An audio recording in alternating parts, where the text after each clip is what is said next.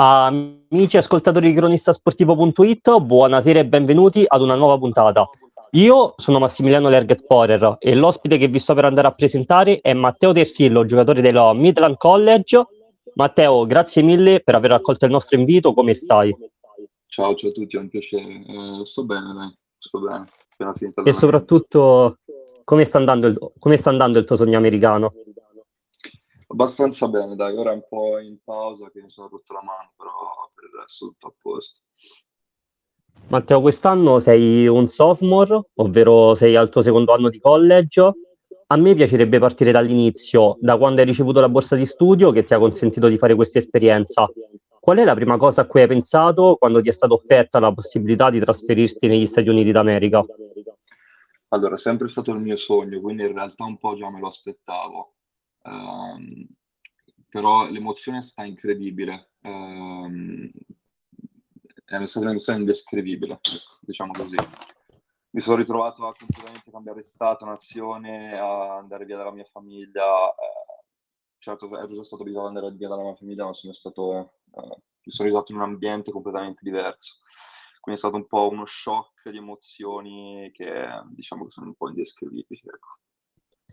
E quando sei arrivato negli States, qual è stata la cosa che ti ha fatto capire di aver fatto la scelta giusta? Cosa ti ha meravigliato di più? La mentalità, la mentalità che c'è qui in tutte le cose, non solo nella pallacanestro. C'è un'ossessione verso il lavoro che purtroppo in Italia non si trova e eh, spiegarlo a una persona che non, non, mai, non si è mai trovato davanti questo, questo problema è un po' difficile, ecco. È quello che sto cercando di fare con, con i miei canali social. E quando sei arrivato in America hai trovato difficoltà nell'adeguarti al loro modo di giocare la pallacanestro? Assolutamente sì, è un modo completamente diverso, gioca più, è un modo più, un, uno stile di gioco più individuale, meno di squadra, eh, ci sono meno schemi, ci sono mo- molti, molto più atletismo, eh, gli atleti sono veramente devastanti, cose che in Italia non, non si vedono a livello giovanile eh, e anche in Serie A, in Serie A2, in Serie B non, non si trovano sono giocatori che veramente saltano, corrono come, come non si sono mai visti. Ecco. E come hai detto precedentemente te, sei molto attivo sui social, specialmente su TikTok, e la cosa che apprezzo molto dei tuoi contenuti, oltre alla voglia di raccontare la tua esperienza, è quella di trasmettere questa mentalità anche un po' americana, incitando le persone a dedicarsi a questo sport nella maniera giusta, diventando in un certo senso la voce dei ragazzi. Da che cosa è nata questa idea? È nato dal fatto che mi sono ritrovato in Italia a avere un'ossessione che era solitaria, non so se mi spiego. Eh, ero l'unico ad allenarmi costantemente, a eh, rinunciare a feste, amici, a diciamo mettermi full in 100% in qualcosa, no? Che sia la pallacanestro, che sia lo studio, che sia qualsiasi altra cosa. E in Italia purtroppo questa cosa non c'è, o perlomeno si trova poco, e quindi, quindi tutto, tutto è iniziato da qui e vuole trasmettere questo tipo di uh, ossessione verso qualcosa. Infatti, per esempio, noi in Italia, come detto te, sentiamo anche leggende del mondo del basket, come per esempio Kobe Bryant, dire mi alzo alle 4 del mattino per allenarmi, ci fa anche un po' strano, l'apprezziamo, apprezziamo la dedizione, la perseveranza, ma alla fine essere continuo per così tanto tempo ci sembra complicato. Te non hai avuto, diciamo, difficoltà nell'ambientarti con questa mentalità che già avevi detto, che già come avevi detto ce l'avevi già in Italia? Io, la mia, quella che avevo in Italia non era troppo, um, troppo concentrata, diciamo così, anche perché mi sono ritornato, ti racconto un aneddoto. La prima settimana che sono arrivato qui, um, sono andato in palestra tipo alle 5 per fare pesi, c'erano quattro ragazzi che già si allenavano da un'ora, alle 4 di mattina, capito, della mia, della mia squadra, quindi in Italia io non mi ero mai allenato prima di scuola, cioè prima di scuola intendo le 5, le 6, um, mi ero sempre allenato dopo e vedere questi ragazzi qua mi ha, mi ha, fatto, mi ha dato un'emozione strana dentro, ecco, mi sono sentito a disagio e da lì piano piano eh, si è creata questa, questa cosa dentro la mia testa che è inspiegabile che se non mi alleno, se non ti alleni perlomeno quanto gli altri, gli altri se non parecchio, stai male durante la giornata, non riesci a essere produttivo anche con le altre cose. E pensi che quello che stai facendo oggi possa essere anche un punto di partenza per le nuove generazioni affinché capiscano che per migliorare bisogna fare più di quello che fanno gli altri? Io spero di sì, anche perché questo è un mondo troppo competitivo ad oggi. Cioè, tu devi competere con il prossimo, che sia il tuo compagno di squadra o qualsiasi altra persona nel mondo. Se non riesci a batterlo, purtroppo non vai avanti. Quindi sì, questo è quello che consiglio io. E una cosa che mi ha sempre incuriosito e che mi hanno sempre detto quando ho fatto anche io l'anno in America in quarto superiore è che molti di loro, molti americani, apprezzano di più le partite del college rispetto a quelle NBA in un certo senso, per l'intensità, per l'energia e perché probabilmente c'è anche più passione e legame con le persone esterne. Tu che vivi il collegio dall'interno, hai mai sentito di avere tutta questa visibilità? Visibilità all'interno della scuola, intendi? Sì, dalle persone che ne fanno parte. Sicuramente c'è una... Allora, secondo me in NBA c'è più attaccamento al giocatore, mentre al college c'è più attaccamento alla squadra, all'istituto, diciamo così. Ehm, questo ti rende una sorta di celebrità, tra virgolette, all'interno del college eh, e senti il calore del, de, dei fans, perché comunque li vedi tutti i giorni. Poi può capitare che ce l'hai in classe, eh, ti ritrovi a fare i compiti insieme e il giorno dopo ti chiedono un autografo, una foto, qualcosa. Quindi l'attaccamento verso le istituzioni universitarie qui è molto più sentito dell'NBA.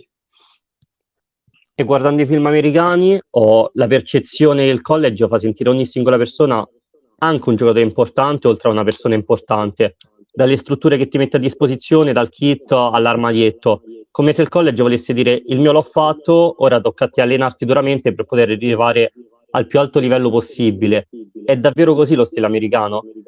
Sì, loro ti mettono a disposizione tutto quello che hanno, che hanno a disposizione, quindi facilities, palestre aperte 24 ore su 24, uh, trainer che ti possono allenare 24 ore su 24, basta che gli scrivi un messaggio, vengono a allenarti, ti danno tutto quello che è possibile, però tu controlli devi dare il 100%. Al, devi dare il 100%. Questa è l'unica cosa che ti chiedono in cambio. Poi che tu sia forte, per, essere, per, giocare al college devi essere abbastanza bravo, però che certo. sia forte, il, il, che, sia, che parti in quintetto, che sia, che sia il sesto, settimo uomo, che sia il dodicesimo, a loro gli interessa veramente poco, anche perché uh, le rotazioni variano molto, diciamo così, si basano molto sull'allenamento, quindi può, può capitare che un giocatore dello starting five uh, si ritrovi a essere nono dopo tre settimane.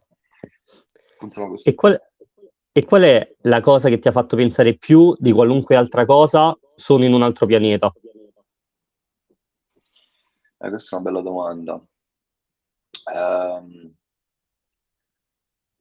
Probabilmente è lo stesso aneddoto che ho raccontato prima. Quando sono arrivato in palestra alle 5 di mattina c'erano questi ragazzi che stavano già da un'ora sudati fradici così presto. Cioè, è stato veramente... non lo so, mi sono sentito a disagio, mettiamola così. immagino, immagino. E secondo te c'è, c'è la possibilità che in Italia si adotti presto anche questo metodo oppure questa concezione di vivere lo sport? Io spero di sì, secondo me sì, naturalmente è un processo che non andrà per le lunghe molto, e, ehm, però io spero veramente di sì. Già si sta iniziando comunque in società uh, serie, giovanili, a spronare i ragazzi a farli andare in palestra prima di scuola, fargli capire che l'allenamento è, è importante, ok? Però spero di sì. Secondo me sì, prima o poi si arriverà a questo punto. Adesso vorrei ripercorrere un po' la tua stagione italiana. Tu hai fatto cinque finali nazionali con Bassano, arrivando sempre tra le prime otto squadre d'Italia e un anno in Serie B a Giulianova. Prima di accettare la proposta e quindi di trasferirti, hai riflettuto se ci fosse stata un'eventuale possibilità di avere una buona carriera anche in Italia? Um, nel senso che il mio obiettivo non è mai stato quello di giocare in Italia, quindi Okay. Uh, io mi sono ritrovato, ad essere sincero, dopo, perché di solito si parte subito dopo le giovanili, non si fa un anno tra i semiprofessionisti in Italia, anche perché solitamente non ti offrono uh, borse di studio se firmi un contratto che ti, che ti faccia guadagnare. Uh, però mi sono ritrovato um, l'anno del Covid, okay. che purtroppo, purtroppo non, eh, avevo firmato la borsa di studio eh, per un'altra scuola in realtà e poi Trump ha annullato tutti i voli, quindi mi sono ritrovato un attimo a dover affrontare questo problema e le domande che si volevano entrare nella testa secondo te Matti è meglio stare qui in Italia a fare una carriera? Quindi ho provato a giocare un anno in Serie B, eh, non mi è piaciuta la mentalità che hanno.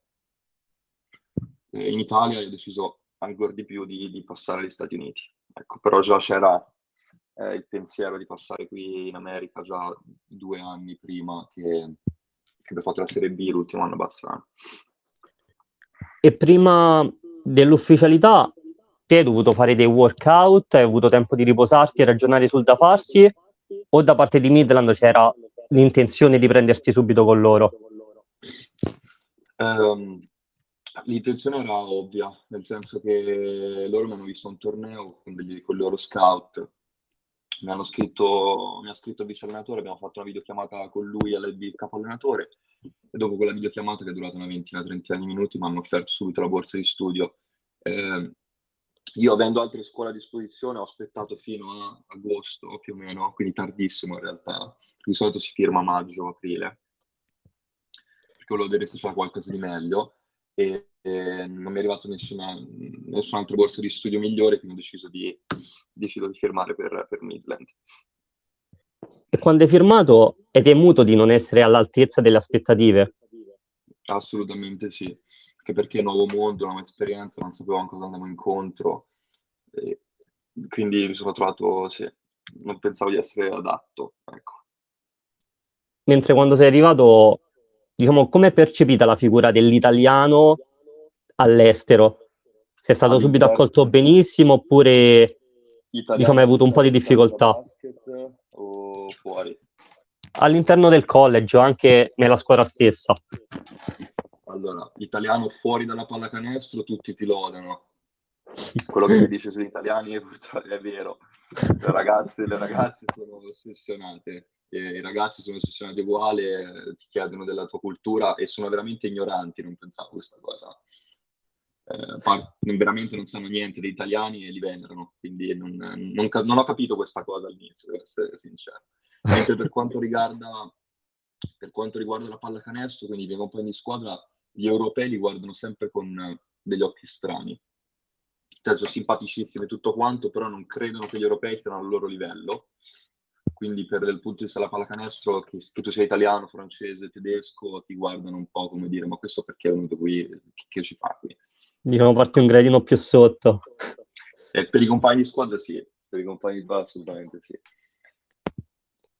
Però probabilmente è anche questo diciamo, fa parte proprio della mentalità, diciamo, di sentirsi già a un livello alto che probabilmente li fa allenare, cioè li, li, stimola ad allenarsi ancora di più. Assolutamente sì, eh, assolutamente sì. Più ti alleni e più hai, più hai, fiducia in te stesso, quindi questa è una cosa che ho imparato in questi due anni. Più eh, metti l'effort, si dice così, in qualcosa e, e più sei fiducioso in te stesso. Quindi, quindi sì, secondo me è così.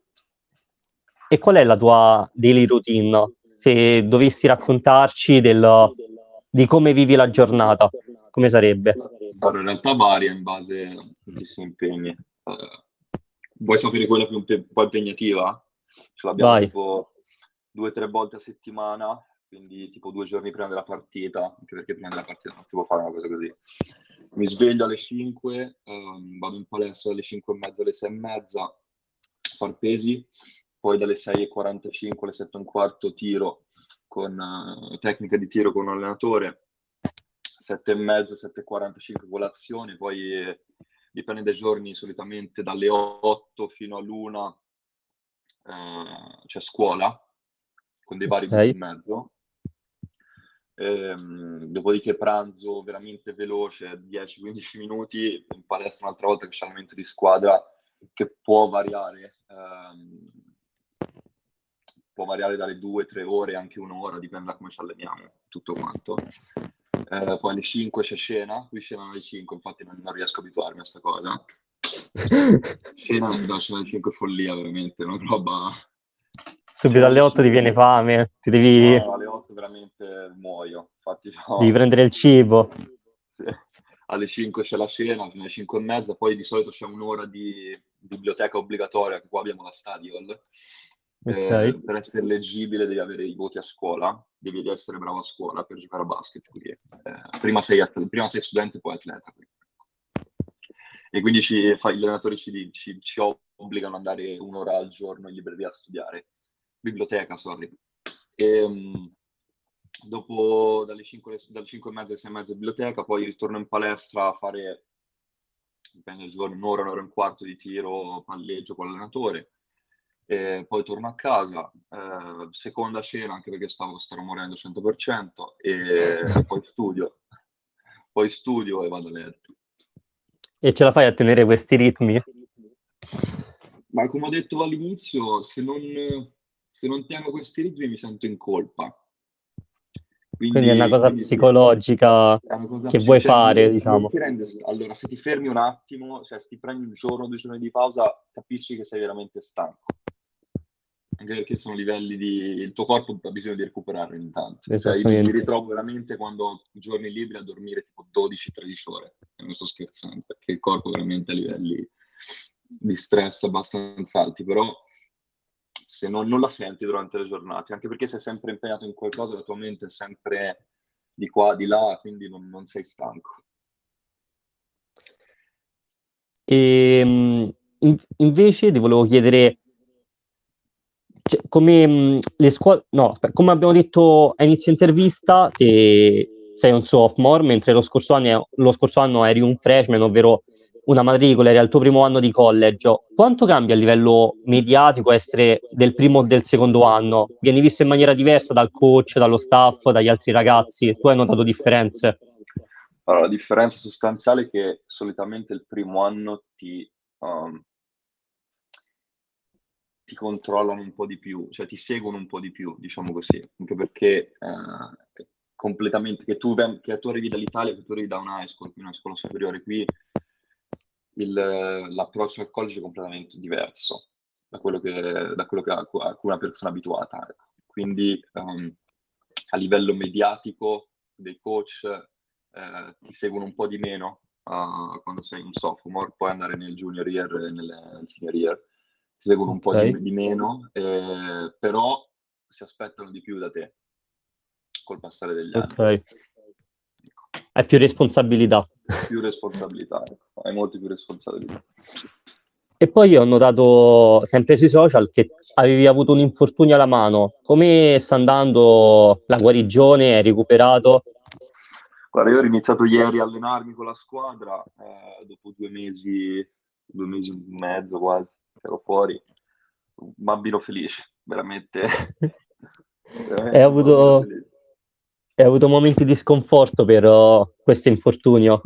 Assolutamente sì, mi sono anche perché non mi ero mai rotto niente, non ero, ero stato fermo per lunghi periodi, ma non per una rottura, ah, no, diciamo così, mi sono ritrovato in una situazione che non conoscevo e è stato difficile anche perché um, è la mano con cui tiro, quindi okay. la meditazione è stata abbastanza ossessiva, mi sono stati dietro, diciamo così quasi facevo più riabilitazione di quando mi allenavo normalmente.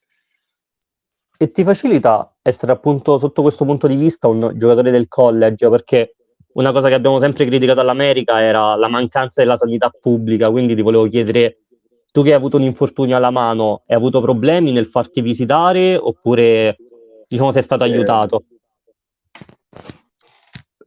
Allora, c'è da dire che se tu sei uno studente normale, allora qui funziona che essendo io in uh, borsa di studio, io non pago assolutamente nulla, non pago né dottori, niente, paga tutta la scuola per me. Quindi okay. da questo punto di vista non ho avuto nessun problema. Per quanto può riguardare uno studente normale, invece, la sanità è veramente alta. Eh, io infatti ho tipo... Naturalmente la scuola non può ricoprire tutti i costi, cioè se tipo un tumore non è che la scuola ricopre eh, tutti i costi del, del, del, delle visite mediche, eccetera. Quindi ho tipo tre uh, polizze assicurative che coprono veramente abbastanza soldi, ma neanche troppi, anche perché basti pensare che una semplice operazione alla mano, eh, sì. che è stata un mio amico, qui un mio compagno di scuola, ha superato due settimane fa la mano, anche lui, e naturalmente ha pagato la scuola, però il, il, il conto alla fine era sui 32-33 mila euro, solo di operazione. Dollari. Quindi diciamo che ti, che ti aiuta molto il, diciamo il college, da una grossa mano. Esatto, siamo, parliamo la stessa lingua, diciamo così. Mentre le partite, come, cioè, come funzionano? Ogni quanto giocate e soprattutto le squadre che incontri si trovano vicino al tuo college oppure ti devi spostare di parecchio per uh, quando vai a giocare in trasferta? Allora, ci sono due fasi eh, all'interno di una... Qui ci sono... Qui va a season, per esempio, da agosto a novembre c'è ehm, la season della pallavolo, poi da novembre a eh, febbraio-marzo c'è la pallacanestro, poi dopo ci sono altri sport. Comunque eh, la stagione regolare che va da tipo inizio novembre, metà novembre a fine aprile, giochi contro le squadre della tua stessa conference. Ok. E quindi ti muovi più o meno 9-10 ore al massimo. Eh, la, la, scuola, la, scuola, più lontana è 9-10 ore dove sto io. Poi se, sei, se arrivi tra le prime quattro c'è l'interfase. Ehm, sono le migliori otto di due conference eh, che si scontrano e di solito è un torneo di due o tre giorni che eh, quest'anno si farà in Kansas, quindi devo prendere l'aereo, sarà abbastanza lungo. E poi da lì ci sono le nazionali, eh, quindi che ancora in realtà non hanno specificato dove faranno quest'anno, eh, però da lì c'è un altro torneo di altri due o tre giorni per, per vedere un attimo chi è la squadra più forte d'America. E lo spettacolo invece che viene trasmesso in NBA, soprattutto durante l'intervallo, durante le interruzioni, c'è anche al college con uh, coreografie delle cheerleader, mascotte, sbandieratori. Eh, le cheerleader ci sono, però diciamo che non è, se fai un tiro a metà campo diciamo che non ti regalano 10.000 dollari e così. eh, vabbè, quello, quello no. Anche perché se devo... Vai, vai. Beh, no, lo spettacolo naturalmente non è come quello dell'NBA, però abbiamo il minimo indispensabile, ecco, cheerleader e eh, una mascotte della scuola, basta.